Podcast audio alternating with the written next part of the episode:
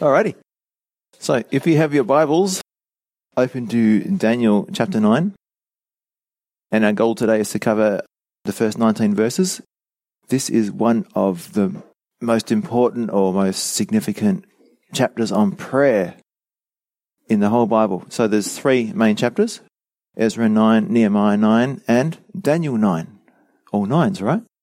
So we're going to learn a lot about prayer today and how, incidentally, prophecy links to prayer.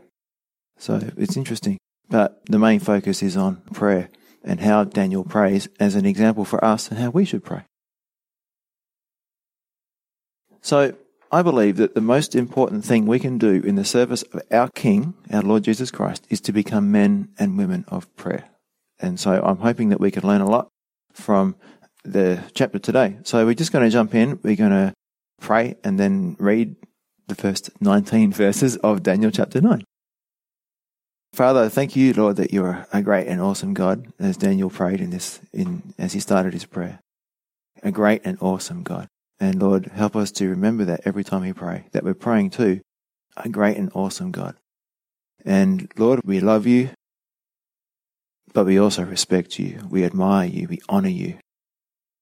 Lord, I pray that our prayer lives would reflect that that we trust you, that you love us, and we trust you that you want to work on our behalf. As amazing as that sounds, it's true. So we just thank you for these things in Jesus' name. Amen. So, Daniel chapter 9, verse 1.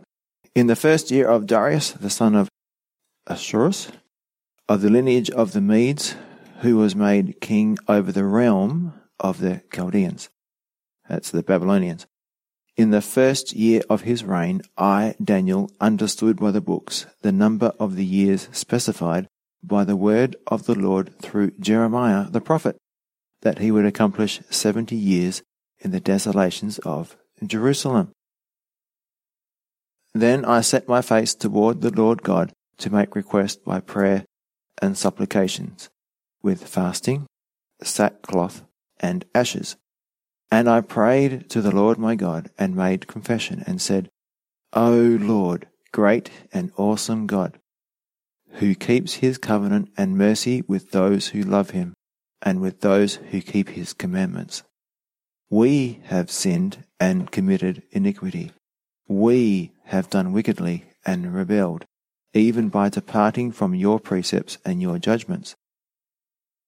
Neither have we heeded your servants the prophets, who spoke in your name to our kings and to our princes, to our fathers and all the people of the land.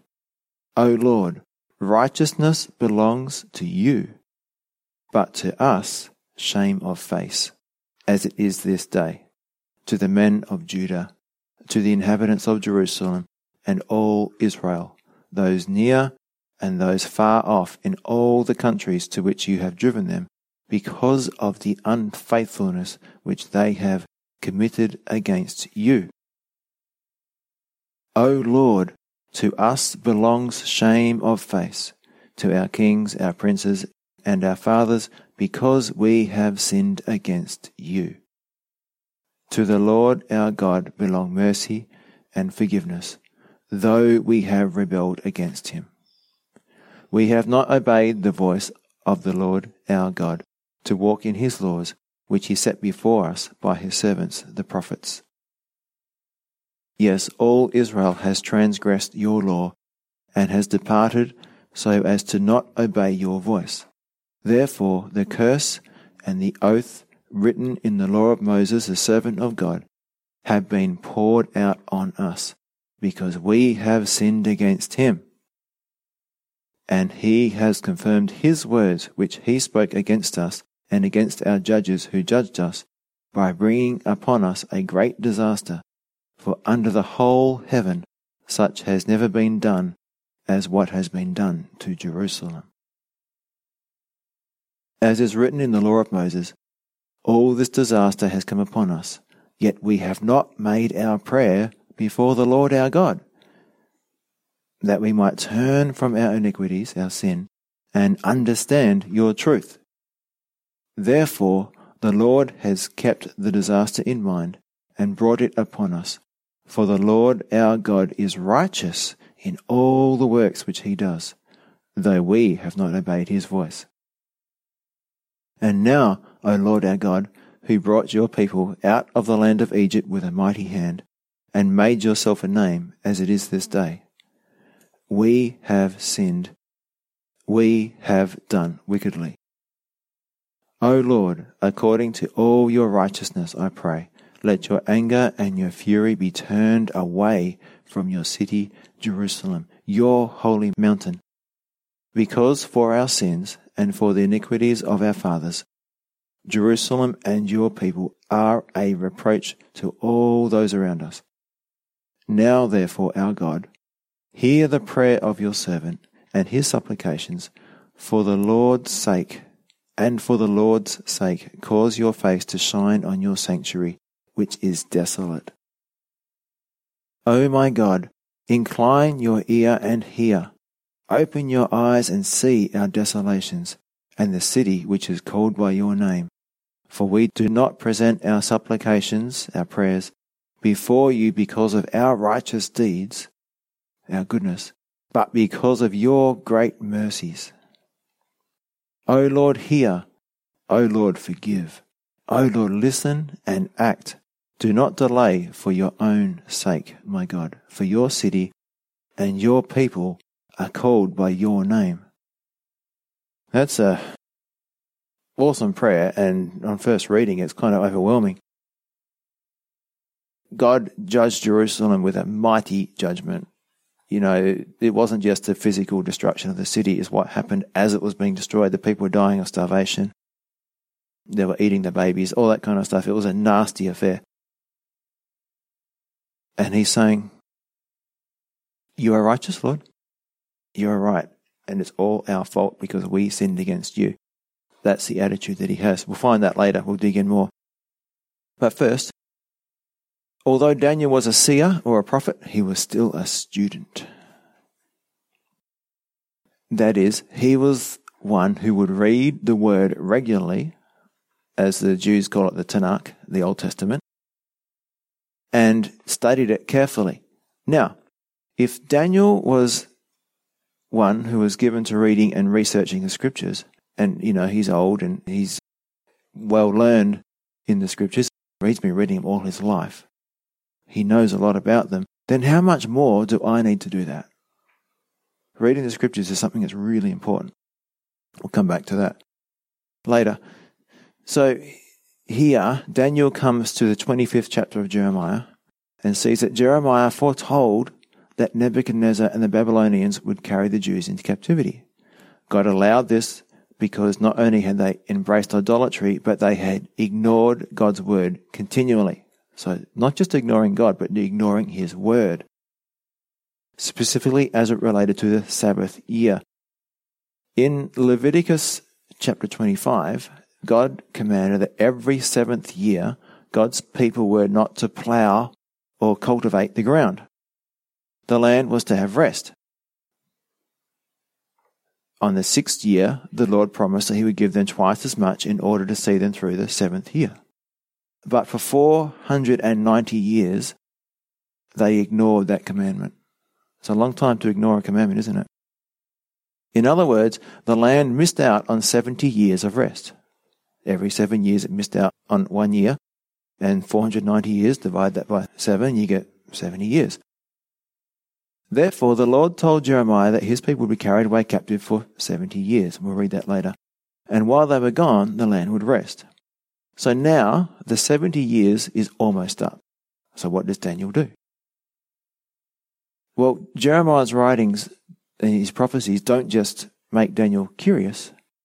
They make him want to start to pray. They move him to action. And that's always the purpose of prophecy.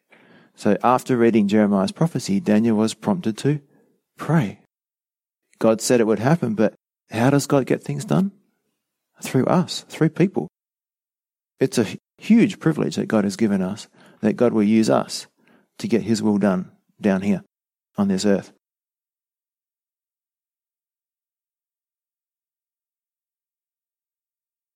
So many times, many people don't pray because they're not studying or meditating on the Word. when they try to pray, they don't know what to talk about. But there is good news. God is a great conversationalist. Okay? And he initiates the conversation through his word, the Bible.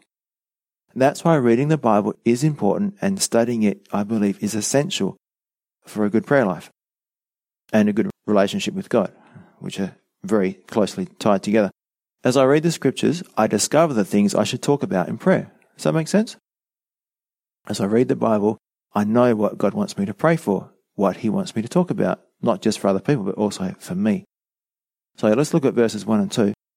In the first year of Darius the son of Ahasuerus, of the lineage of the Medes, who was made king over the realm of the Chaldeans, that is the Babylonians, in the first year of his reign, I, Daniel, understood by the books the number of the years specified by the Lord through Jeremiah the prophet that he would accomplish 70 years in the desolations of Jerusalem.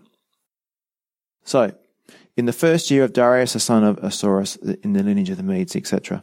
So it's important to understand that Cyrus is the big king, okay? Not like the king of kings like Jesus is, but he's the king over the entire Mede and Persian empire. He is the one that conquered the Babylonians. And Darius is a sub king over the realm or province of Babylon, as it says here in verses 1 and 2.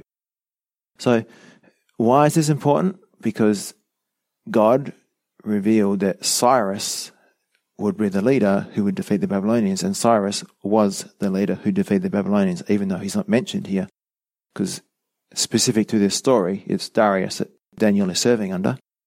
But Cyrus is the king of all the sub kings, if that makes sense.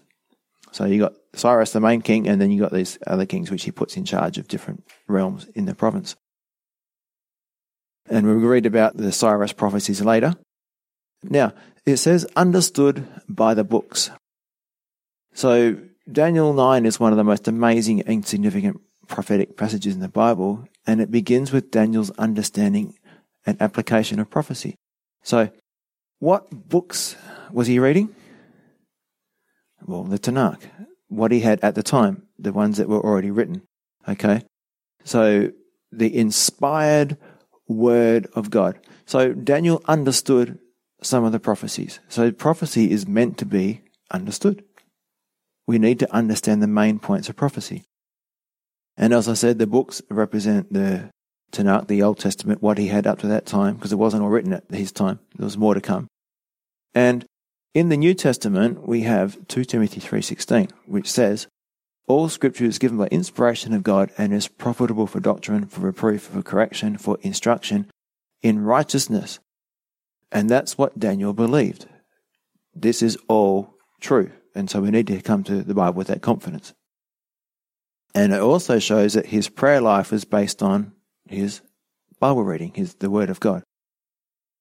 And Spurgeon says, a quote from Spurgeon, Oh, that you studied your Bibles more. Oh, that we all did. How we could plead the promises. How often we should prevail with God when we could hold him to his word and say, Fulfill this word to your servant. Upon you, you have caused me to hope. Oh, it is grand praying when our mouth is full of God's word, for there is no word that can prevail with him like his own. So we use God's promises, we take God's promises back to God. God, you said that you wanted this, that you said this is going to happen. And we pray it. And we know that that prayer is going to be answered because God's already said it's going to happen, right? But we become a part of what God is doing. I want to give an example. George Mueller. He was a man of great faith who God used in mighty ways, and his life is an inspiration to all of us. What was one of his secrets? What made him different to all the other people? Why did God use him more? Well, I suggest that one of the reasons is that he read the Bible a lot. In his testimony, in his biography, they say that he read the Bible cover to cover 100 times. It's cover to cover, Genesis Revelation 100 times, and that's not including all the preparation for Bible studies and preaching and all that kind of stuff. This is just his personal reading. So he was immersed in the Word of God. What does it say in Romans 10:17? Can anyone remember Romans 10:17? I put up on the screen for you. So then, faith comes by hearing, and hearing by the Word of God. So, where did George Mueller get his faith? From the Word of God. So, the more we get into the Word prayerfully, the more our faith will increase. So, reading the Bible helps us and guides us in our prayers. The scriptures reveal the heart of God and reveal to us how we should pray. And this year, I've been personally inspired to try and read the Bible twice through this year. Okay? I'm a bit behind. I'm kind of about one and a half times in the year so far, if I keep going at the current rate. But seriously, it's only six chapters a day or 30 minutes. Now, is that really too much time to give to God? Many people get much more time to the TV or Facebook or work or sport or hobbies or reading or whatever interests or motivates them. So remember that as Christians, we will have to give an account of how we spend our time when we stand before the Lord at the Bema seat. And 1 Corinthians says this. This is for Christians, okay? Now, if anyone builds on this foundation with gold, silver, or precious stones, it's talking about the gospel, the foundation of the gospel. Each one's work will become clear, for the day will declare it, because it will be revealed by fire, and the fire will test each one's work of what sort it is. If anyone's work which he has built on it endures, he will receive a reward. If anyone's work is burned, he will suffer loss, but he himself will be saved, yet as so through fire. So what's that talking about? It's not a judgment of condemnation, but rather reward. Our works will go through a fire of purification. Anything that's not done for Christ we burned up. There's no reward for things that aren't done for Christ. And we'll look back on our lives and we'll think, oh, all that time spent watching TV. What a waste. It's all burned up. That section of my life, it's all burned up. There's nothing to show for it. I want to think about, I'm going to stand before God. It's not for condemnation, it's for reward. God wants to use me, He wants to reward me, but I must make myself available to Him to be used. So what is going to be rewarded? Well, we get rewarded for the things that have eternal value. We get rewarded for the things that Christ did in me, the things that Christ did through us. The things we did that pleased God when we were living by faith and were motivated by love for Christ. Now, I want to give you another example of praying according to the Word of God, and that's Moses. The background to this passage in Exodus 32 is Moses is up on Mount Sinai and he's getting the Ten Commandments, having this nice time with God. And the people are downstairs and they're saying, ah, We're getting impatient here. Aaron, make us some gods.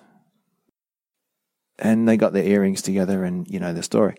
So we pick it up in chapter 32, verse 7. And the Lord said to Moses, Go, Get down, for your people, I like that, your people, whom you brought out of the land of Egypt, have corrupted themselves. So here's God, he's distancing himself from the people, saying, Oh, they're your people. I don't want these people. They have turned aside quickly out of the way which I commanded them. They have made themselves a molded calf and worshipped it and sacrificed to it and said, This is your God, O Israel, that brought you out of the land of Egypt. And the Lord said to Moses, I have seen this people, and indeed it is a stiff-necked people.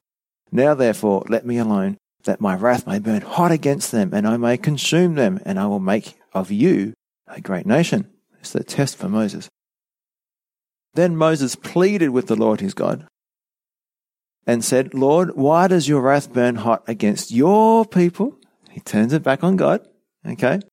These are your people, according to your word whom you have brought out of the land of Egypt with great power and a mighty hand. See, Moses reminding God.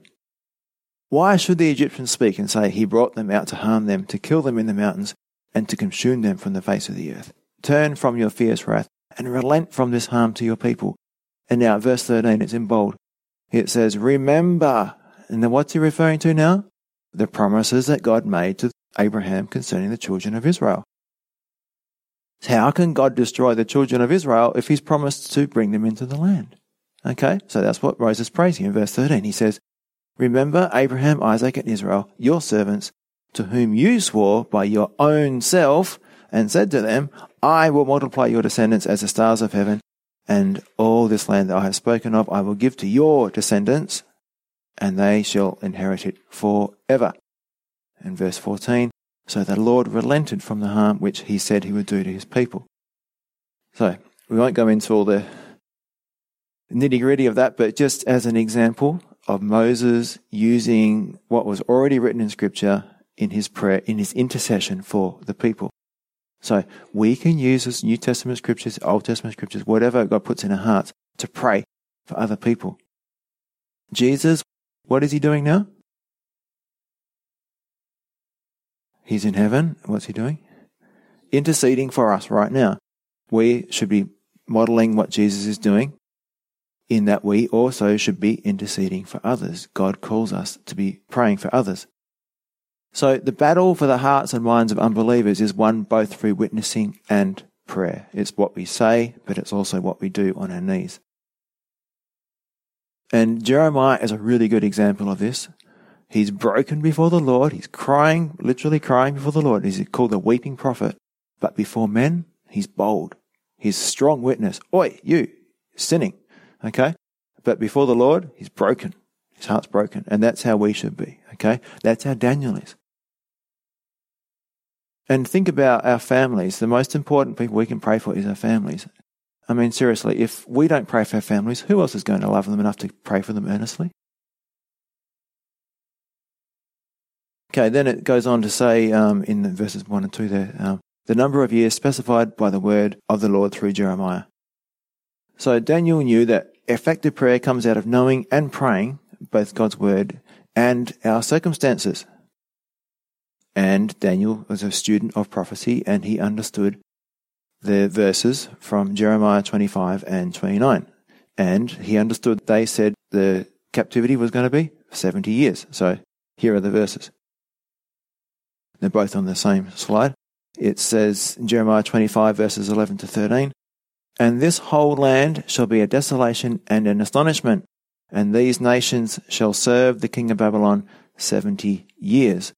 Then it will come to pass when 70 years are completed that I will punish the king of Babylon and that nation, the land of the Chaldeans, for their iniquity, says the Lord, and I will make it a perpetual desolation. So I will bring on that land all my words which I have pronounced against it, all that is written in this book which Jeremiah has prophesied concerning all the nations. And the next verse uh, I'll read is Jeremiah 29 verse 10. For thus says the Lord, after 70 years are completed at Babylon, I will visit you and perform my good word toward you and cause you to return to this place. So that's what Daniel's reading. The book of Jeremiah was already there. He already had those scrolls. Now, a couple of points here. Daniel regarded these years as real, literal years. They were in no way understood as symbolic years. And one of the things that people do with scripture is they they allegorize it, they spiritualize it, and they make it say what they want. Unless there's a real good reason, a really good case that it doesn't say what it says, like you can't take it literally, then you should take it as it's written. Okay? Always take the Bible literally unless it's obvious that you can't. So, when it comes to the thousand year millennial rule and reign of Jesus Christ, is it going to be a thousand years? Well, is there a reason not to say, not to believe it's a thousand years? I don't think so. It's, it's simple, it's repeated often, and it's simple, so just understand it to be a thousand years and don't spiritualize and allegorize. It's like the seven year tribulation period, too. So, another factor that caused Daniel to pray was another fulfilled prophecy. Now, Cyrus. Now we come to Cyrus. If you're Daniel, picture yourself as being Daniel at this time. You've been reading now the book of Isaiah, okay? And guess what it says? This is amazing. Isaiah 44, verse 28 to chapter 45, verse 4. It's only five verses. It says, Who says so? God says of Cyrus, He is my shepherd, and he shall perform all my pleasure. Now, I didn't add the word Cyrus. The word Cyrus is in the original, okay? God says of Cyrus 200 years before, through the prophet Isaiah, He is my shepherd, and He shall perform all my pleasure. saying to Jerusalem, You shall be built, and to the temple, Your foundation shall be laid. Thus says the Lord to his anointed, to Cyrus, again mentioned by name 200 years before he comes on the scene and defeats Babylon, whose right hand I have held to subdue nations before him. And we went through that before um, last week, I think. Verse 4, it says, For Jacob my servant's sake and Israel my elect, I have even called you by your name. I have named you, though you have not known me. So Cyrus was known by God before he was born. God knew he would become the one who would be the king over the Medes and Persian Empire there. And Daniel, oh, the Medes and Persians are becoming a bit of a problem to the Babylonians. I wonder who's their leader. Cyrus. Oh, that's good. They beat the Babylonians. Who's the king? Cyrus. Aha. Everything's working according to plan. Okay. So imagine the confidence that would have given Daniel. So Daniel knew that there would be 70 years of captivity. And Daniel prayed passionately that God would do all that he had promised to do. So prophecy does not exclude our prayers and participation. Daniel could have said, Well, God said through the book of Jeremiah that, yeah, there'll be 70 years. So let's just wait. Let's just let God's word take its course. No, no, that's not what happened. Daniel got into it. He prayed passionately. And this is, actually, I'll come back to it later, but it's three or four years before the 70 years was up. So he's praying passionately three or four years before the 70 years are up. So he's getting in early. And there's a verse, it's Ezekiel 22, verse 30.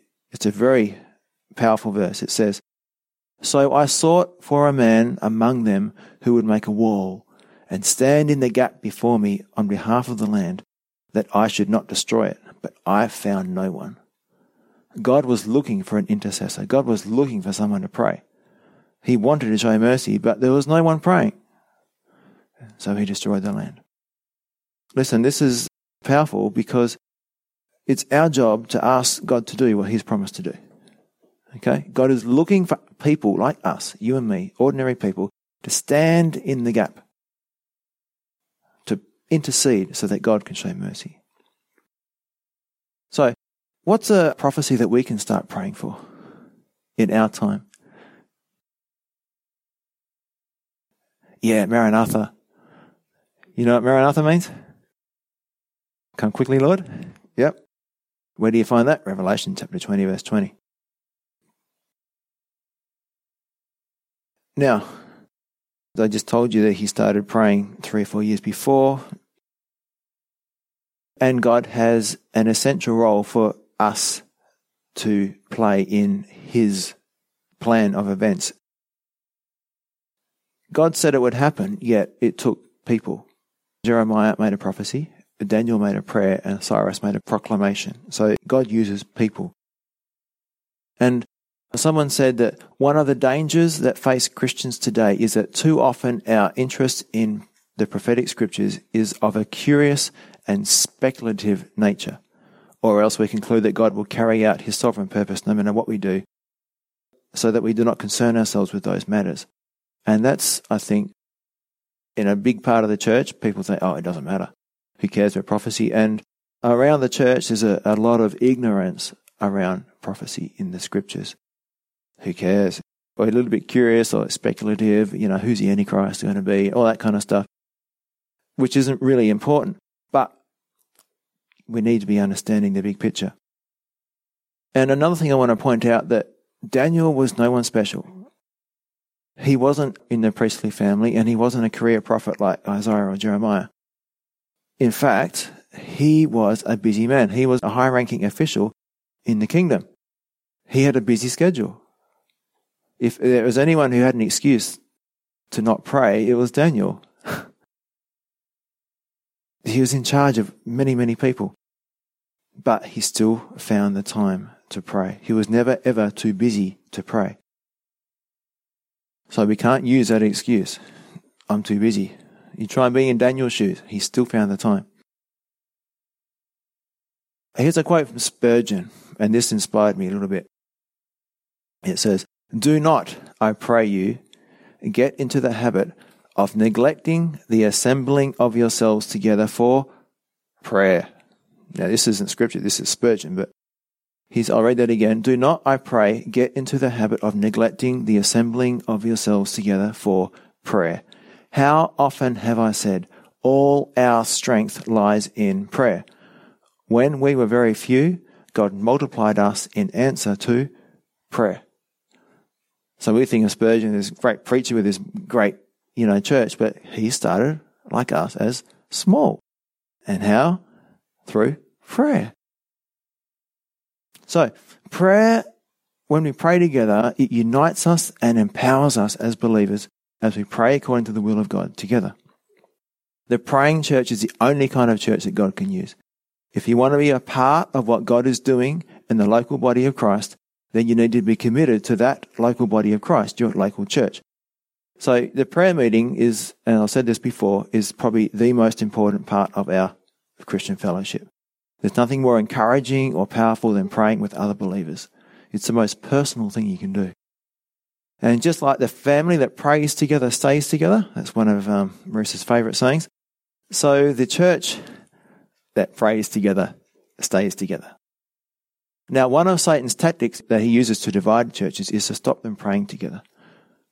And that will eventually lead to disunity and division and complaining. Whereas you get yourself together and you pray, and then all those little things that irritate us, you know, because we're all human, sinful, all different preferences and stuff like that, then prayer will overcome that. Like the scripture says, love overcomes a multitude of sin. Well, prayer can overcome a multitude of different preferences and sin. Daniel's preparation for prayer. Now we're in verse 2, and we will move faster. Then I set my face toward the Lord God to make requests by prayer and supplications with fasting and sackcloth and ashes. So I set my face. What does this mean? What does it mean to set your face to do something? You're determined. Daniel had a goal to reach through prayer, and he approached God as a man who would not take the answer no. And we say, well, that's a bit presumptuous, yeah. But no, it's not presumptuous. I'll explain why. He did this because he was rightly convinced that his prayer was in the will of God. So once we know that our prayer is in the will of God, then we should not stop. Nothing should stop us. We should say, God, this is your will for this to happen. You've revealed it to us, in this case by prophecy. I'm going to keep praying until you say yes, until this happens. And we don't give up. And this is the same attitude that Jesus had toward the suffering he was to endure on the cross. Luke 9:51. Now it came to pass when the time had come for him to be received up that he steadfastly set his face to go to Jerusalem. And talking about prayer, Spurgeon said, We ask but little and God gives it. so if we don't ask for much, we're not going to get much. Okay? And God says, Is God automatically going to give us wisdom? No, because he says in James, If anyone lacks wisdom, let him ask of God, and God will give him generously the wisdom that he needs. Okay? That's my version. Now, fasting, sackcloth, and ashes. What's this all about? Well, this is preparation for prayer. How do we prepare ourselves to pray? Well, he set his face, which speaks of determination. I'm not taking no for an answer. Sackcloth is a hairy garment. It's camel hair usually turned inside out, so the bristles of the camel rub against your skin. So it's not very comfortable. He was showing, why was he doing this? He was showing he was serious in seeking the Lord. He was taking away his physical comfort. Fasting. Fasting is another way we can show we're serious about seeking the Lord. Now, why is fasting a good thing? Because generally speaking, we spend most of our day bombarding our physical senses with food, with, you know, it could be um, entertainment, it could be, you know, doing things we enjoy doing, playing with the kids, stimulating ourselves, getting lots of different stimuli into our physical body.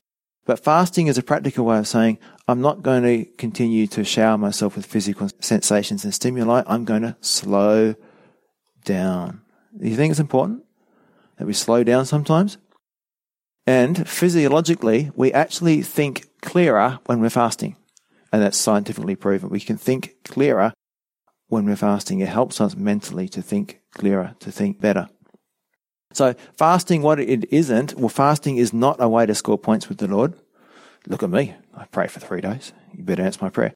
No, it's not about that. It's just a way to deny our flesh physically in order to concentrate on the spiritual realm with greater intensity. Is to refocus ourselves on the spiritual, the eternal, and take away those other things that are distracting us. Does that make sense? So, food isn't the only thing we can fast from. We can fast from TV, we can fast from our phones, we can fast from lots of different things that distract us, all these stimuli.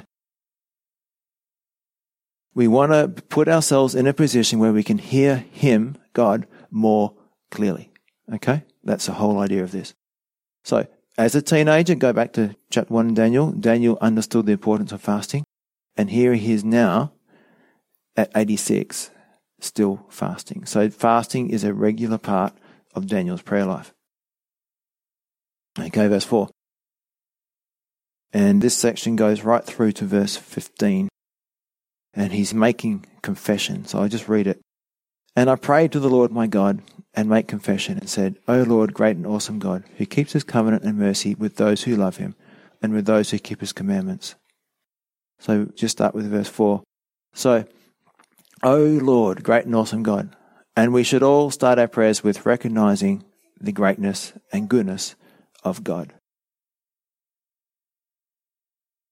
So Daniel knows that the problem is not with God, the problem is with us. Why? Because Daniel said God keeps his covenant and mercy towards those who love him. So if we're out of sorts with God, if we're suffering because of our sin, it's not God's problem, it's our problem. We're the ones who have sinned, okay? There's a quote here. I don't know who said it, but Daniel's prayer was remarkable for both its understanding and earnestness. Many pray with understanding, but not earnestness.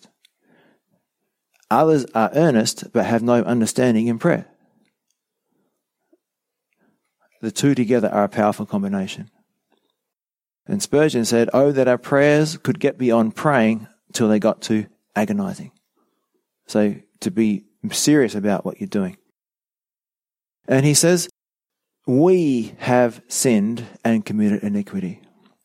So Daniel is confessing Israel's sin, the nation of Israel, and he prays as if he were as bad as the rest of Israel. So there's two ways we can pray. We can pray the they did this and they did that, and I pray for them, or we can pray we we did this, we did that. Now, I want to suggest that the they prayers, you know, I pray for them, those sinners who done all those nasty things. And, you know, I don't think God's going to hear those prayers very much. But if we say we and we include ourselves in that, then what we're doing is we're seeing ourselves correctly and we see our fellow saints with compassion.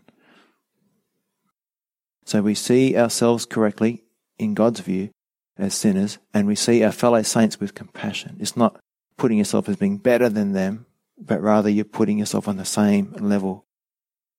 And you might say, well, Daniel's confession of sin might seem phony, but no. Daniel looked at himself, and compared himself to the Lord, and when we do that, how do we see ourselves? As sinners. We see God as being perfect, and we see us as being far from perfect. I got a quote from Jon Courson. He said, Wouldn't it be radical if we did that? If we really saw ourselves as one body? Because just remember, this the whole thing is this we thing, not they, but we, the inclusive. When you drop a hammer on your toe, the rest of the body doesn't say, "What a silly thing you are, toe." No, the rest of the body immediately begins to help or aid the toe. The leg lifts the foot off the ground, and your hand goes down and holds it. The rest of the body helps. The whole body gathers around the hurting member. But what do we do in the body of Christ? When someone drops a proverbial hammer, we find fault, we criticize, and that shouldn't be. So if I'm finding fault with people, the problem is with me. Daniel, a truly righteous man, said, We have sinned, Father, and in so doing, he models his unity So just remember that we are all sinners, we've all fallen down, and we just need to show compassion on other people. Because when we fall, we would like them to show compassion on us, true? And another aspect of this is that Daniel understands that the problems of the people of Israel, the things they're going through, was not because God was cruel, but because they were sinful. And just to highlight this, when the judgments of God come down in the tribulation period, the saints, the angels, and the elders in heaven say, in Revelation 19:2, righteous and true are your judgments. Righteous and true are your judgments. God is pummeling the earth, people are dying, and they say, righteous and true are your judgments. Not a single one says, that's not fair. They say, what you're doing, Lord, is perfect. So when we get on the other side, when we're in heaven, we see things from God's point of view, it's perfect. What He's doing is fair and it's perfect. So one of the things in prayer, or to be mature in your walk with the Lord, is to recognize that God is right in everything that He does. All our circumstances, anything that happens to us is good for us. So the reason we're in the mess we're in is because of sin. It's not God's fault. He is righteous and true in all he does. And then he goes on to say, Righteousness belongs to you, but to us, shame of face. So, again, it's not God's fault, it's our fault. When we do something wrong and we go through some consequences, we experience shame, it's not God's fault, it's our fault. Okay? You'd think that's pretty obvious, but what happens? Most people when they go through something, they what do they do? The first thing they do is what? Complain. Why am I going through this? It's not fair. Have you ever complained to God about your problems? so, Daniel didn't think for a moment that God was too hard on Israel. He knew God was completely righteous and any failure was on Israel's side. So, what is the opposite of complaining? If we're not meant to complain, what do we do instead?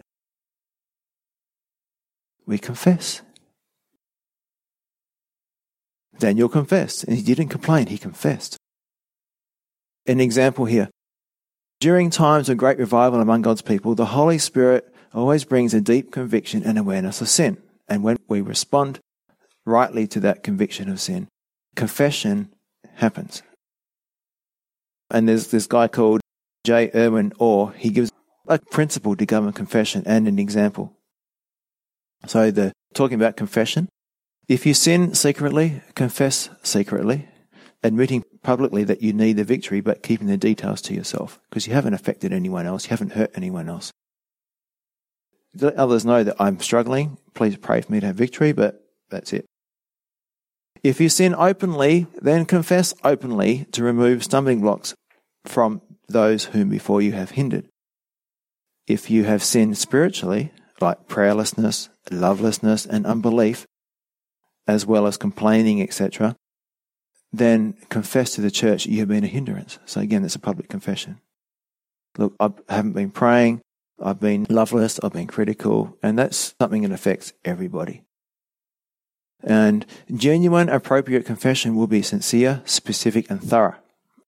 So, Orr describes how in the 1952 revival in Brazil, a woman in a crowded church confessed, Please pray for me. I need to love people more.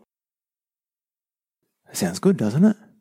Well, the local leader told her gently, That is not a confession, sister. Anyone could have said it. Because it's not specific, you see. Later in the service, the same service, the lady stood again and said, Please pray for me. What I should have said is that my sharp tongue has caused a lot of trouble in this congregation. See, it's more specific. It's public because she had affected everyone publicly. And the pastor leaned over to Orr and whispered, Now she's talking. So, fasting, sackcloth, ashes, praying from a low place, a place of humility. And that's the only way to be effective in our prayer. So we have not obeyed the voice of the Lord our God. He didn't complain about his circumstances. He didn't make any excuses and he didn't make any excuses for their predicament, any excuses for their sin. And often we do that. We tend to make excuses for our sin. And often, even our confessions, we can make excuses. Lord, I'm so sorry for doing this, but it was so difficult being in a situation. and we make excuses for ourselves. So, no excuses. If we sin, take responsibility for it.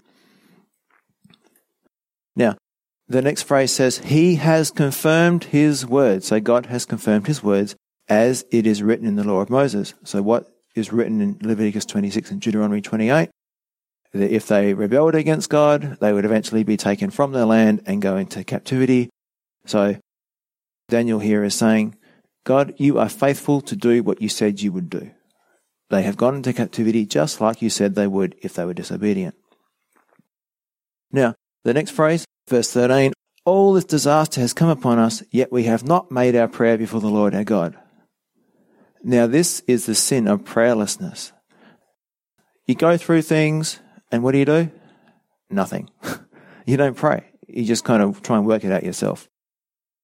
So, when we sense trial or difficulty, we should go immediately to prayer.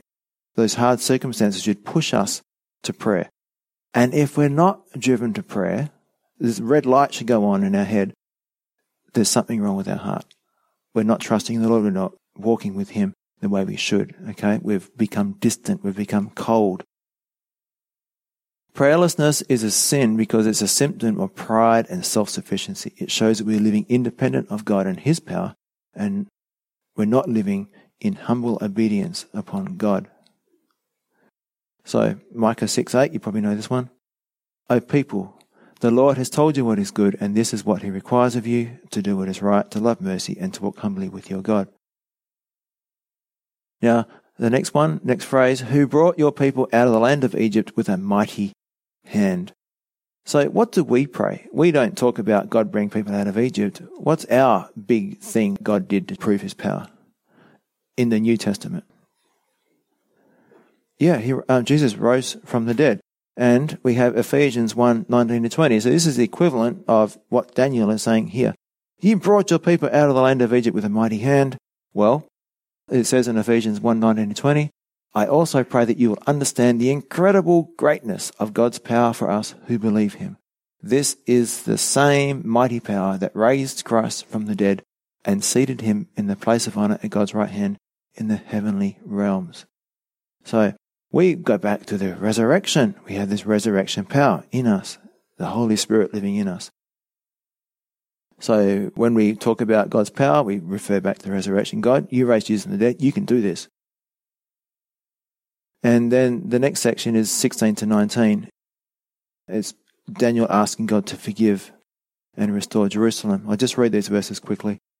O Lord, according to all your righteousness, I pray, let your anger and your fury be turned away from your city, Jerusalem, your holy mountain, because for our sins and for the iniquities of our fathers, Jerusalem and your people are a reproach to all those around us. Now, therefore, our God, Hear the prayer of your servant and his supplications, and for the Lord's sake cause your face to shine on your sanctuary, which is desolate. O my God, incline your ear and hear, open your eyes and see our desolations and the city which is called by your name. And this is important, for we do not present our supplications before you because of our righteous deeds, but because of your great mercies. O Lord, hear. O Lord, forgive. O Lord, listen and act. Do not delay for your own sake, my God, for your city and your people are called by your name. Now, just want to focus on this thing about for we do not present our supplications or prayers before you because of our righteous deeds, but because of your great mercies. So, a person who understands grace will pray according to the mercy of God. Does that make sense? If you understand God's grace, you're going to ask Him things not because you think you deserve it, but because you believe that God wants to bless you. Whereas if you're got a legalistic attitude, then your prayers won't be based on God's mercy, they'll be based on your performance. God, I pray my Bible every day this week. I pray that you'll bless my children. I pray you bless my family. And it might not be what you say, it could just be this attitude, well, I've done these things and now God owes me. Okay? It's not the way it works. So Let's go back to let your anger and your fury be turned away from your city, Jerusalem. So after his confession of Israel's sin and God's great righteousness, Daniel asks God, simply asks God to mercifully turn his kind attention to Jerusalem and the temple. Cause your face to shine on your sanctuary. Remember, it's a priestly blessing. And he also prays according to all your righteousness. So it's not for our benefit, it's for the Lord's benefit. That you will be glorified. Now, why is Daniel not praying specifically, Lord, the temple needs to be rebuilt, the you know, the people need to come home, we need some money, we need some food, we need protection. Why isn't he praying all those specific things? He's just asking God that his face will shine upon them. Well, Spurgeon put it this way. Oh, that we might learn to pray so that God should be the subject as well as the object of our prayers. Oh God, thy church needs you above everything else. A poor, little, sick, neglected child needs 50 things, but you can put all those things into one if you say that the child needs its mother. The child needs clean clothes, the child needs food, the child needs a, you know, clean nappy, the child needs medicine. If you say the child needs a mother, the mother will do all those things for the child, right? So the church, we need lots of things too. We're very needy. But we can put them all into one thing and we can say that the church of God needs her God. We need God. God is the one who provides everything that we need. And it says there, do not delay for your own sake. So Daniel's prayer, Daniel's heart is for the glory of God and not his own benefit. He's not thinking about the benefit of himself and his people, he's thinking about the benefit of God. So when God is glorified, then we also are glorified. We also are blessed. Our primary purpose is to see God glorified. What did Jesus say? I always do those things that please the Father and bring glory to the Father. So is it wrong to pray for our own needs? No. Jesus invites us to ask. He said, Give us this day our daily bread. At the same time, we need to have an even greater passion for the glory and benefit of God than for our own needs. And so his motives are pure. What does it mean to pray in the name of Jesus? I would say that this phrase here, we do not present our supplications and prayers before you because of our righteous deeds, but because of your great mercies. That's the attitude we should come to the Lord in. That's praying in the name of Jesus. That's one part of it. We should pray, and our words should express the fact that we are praying according to Jesus' merit and righteousness and not our own. And talking about this, Jesus gave a parable. So we shouldn't be trusting in ourselves or self righteous. And he gives this parable in Luke 18 9 to 14. Then Jesus told this story to some who had great confidence in their own righteousness and scorned everyone else. And I'm reading this because this attitude can affect our prayer life. It says, Two men went to the temple to pray. One was a Pharisee, and the other was a despised tax collector. The Pharisee stood by himself and prayed this prayer I thank you, God, that I'm not like other peoples. Then going back to what Daniel said, the we and the they, this is the they prayer. The Pharisee stood by himself and prayed this prayer I thank you, God, that I'm not like the other people, cheaters, sinners, and adulterers. I'm certainly not like that tax collector. I fast twice a week, and I give you a tenth of my income. But the tax collector stood at a distance and dared not even lift his eyes to heaven as he prayed. Instead, he beat his chest in sorrow, saying, O God, be merciful to me, for I am a sinner. I tell you, this sinner, not the Pharisee, returned home justified before God. For those who exalt themselves will be humbled, but those who humble themselves will be exalted. So, how do we apply this parable? Well, it's very simple. Don't think you have to give God a reason to bless you. Approach Him solely on the basis of His mercy, otherwise, Satan will quench the spirit of prayer in you by saying you have no right to pray. Does that make sense? I'll read it again. Don't think you have to give God a good reason to bless you.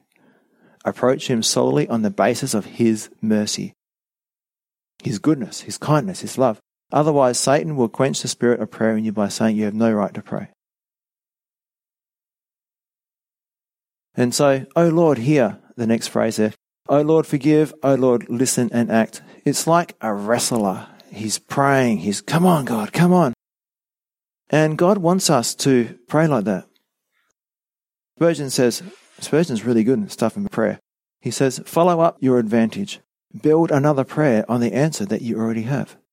If you have received a great blessing, say, because he has inclined his ear to me, therefore I will call upon him. Because he has heard me once, therefore I will call again. So answered prayer should encourage us to pray more. But he also says, Spurgeon, cold, half-hearted prayers ask God to deny them. Only persistent prayers will be replied to. When the church of God cannot take no for an answer, like Daniel said, This is your will, God. I'm going to keep praying. I'm going to set my face till I get an answer. So, when a pleading soul must have it, when the Spirit of God works mightily in him, so that he cannot let the angel go without a blessing, that's talking about Jacob, the angel shall not let go till he has given the blessing to such a pleading one. Brethren, if there is only one among us that can pray as Daniel did with intensity, the blessing will come. So Jacob wrestling the angel all night, he's not letting go. And God's saying, let go, let go. And he's like, no, not until you bless me. Not until I get this answer to my prayer. I'm asking you to bless me. I'm not letting go. I'm holding on. I'm persevering in this prayer that you will bless me. And finally, God did. And it was at break of morning. All night, Jacob wrestled. It's like wrestling in prayer. And Jesus gives a parable. I'm just going to finish with this. Luke 18, 1 to 8. It's a parable of the persistent widow. It says, One day Jesus told his disciples a story to show them that they should always pray and never give up. There was a judge in a certain city, he said, who neither feared God nor cared about people. A widow of that city came to him repeatedly, saying, Give me justice in this dispute with my enemy. The judge ignored her for a while, but finally he said to himself, I don't fear God or care about people, but this woman is driving me crazy. I'm going to see that she gets justice because she is wearing me out with her constant requests. Then the Lord said, Learn a lesson from this unjust judge. Even he rendered a just decision in the end. So don't you think that God will surely give justice to his chosen people who cry out to him day and night? Will he keep putting them off? And the answer is no. I tell you, he will grant justice to them quickly. But when the Son of Man returns, how many will he find on the earth who have faith? And the answer is very few, unfortunately. So, in other words, how many people will the Lord find praying fervently and effectively when he returns? Probably not many. Jesus says in Matthew 24, sin will be rampant everywhere and the love of many will grow cold. So, how do we not let our love grow cold? Jude 20 to 21. But you, beloved, building yourselves up on your most holy faith, praying in the Holy Spirit, on the power of the Holy Spirit, keep yourselves in the love of God, looking for the mercy of our Lord Jesus Christ unto eternal life. So, how do we keep ourselves in the love of God? By praying by the Holy Spirit, in the power of the Holy Spirit, looking for His mercy. Not according to our works, but according to His mercy. So, Father, I thank you for this fantastic chapter in the scriptures, which really has challenged me, and there's lots in it, Lord. I just pray that you help us to go back through this and read it for ourselves, and Lord, that you would speak to us as we read this and we seek to be more effective in our prayer life, Lord, that we seek to be more effective in your kingdom. And that, Lord, all these little things we've talked about today, our attitudes and things like that, Lord, that you would help us to examine ourselves, check ourselves, and Lord, if there's anything we need to repent of, that we can, that we can confess and repent, and Lord, we can become warm toward you, warmer. Lord, we can become on fire like Daniel was. We can pray with fervency and nothing would stop us, Lord. Lord, we pray for wisdom in what we should pray for. Lord, make it clear what you want us to pray for so we're not wasting our time. And Lord, once we know what we should be praying for, once you've given us that direction, it will help us not to give up, no matter how long it takes. We just pray these things in Jesus' name. Amen.